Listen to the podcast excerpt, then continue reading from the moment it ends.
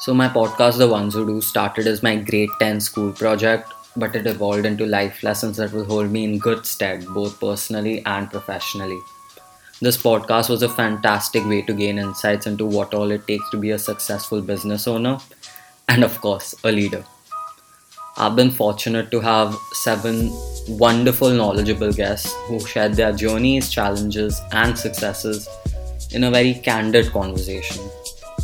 So, the five most important things that resonated with me are number one, the key skill of an entrepreneur is the ability to focus on all tasks at hand. Second, teamwork is the best way to make your dreams a reality and succeed as an entrepreneur. Third is persistence, of course. As an as an entrepreneur, there's no looking back. You have to keep pushing no matter what. Fourth, successful entrepreneurs always set goals and remain disciplined towards achieving these goals. And finally, overcoming fear. Every guest of mine had to do this.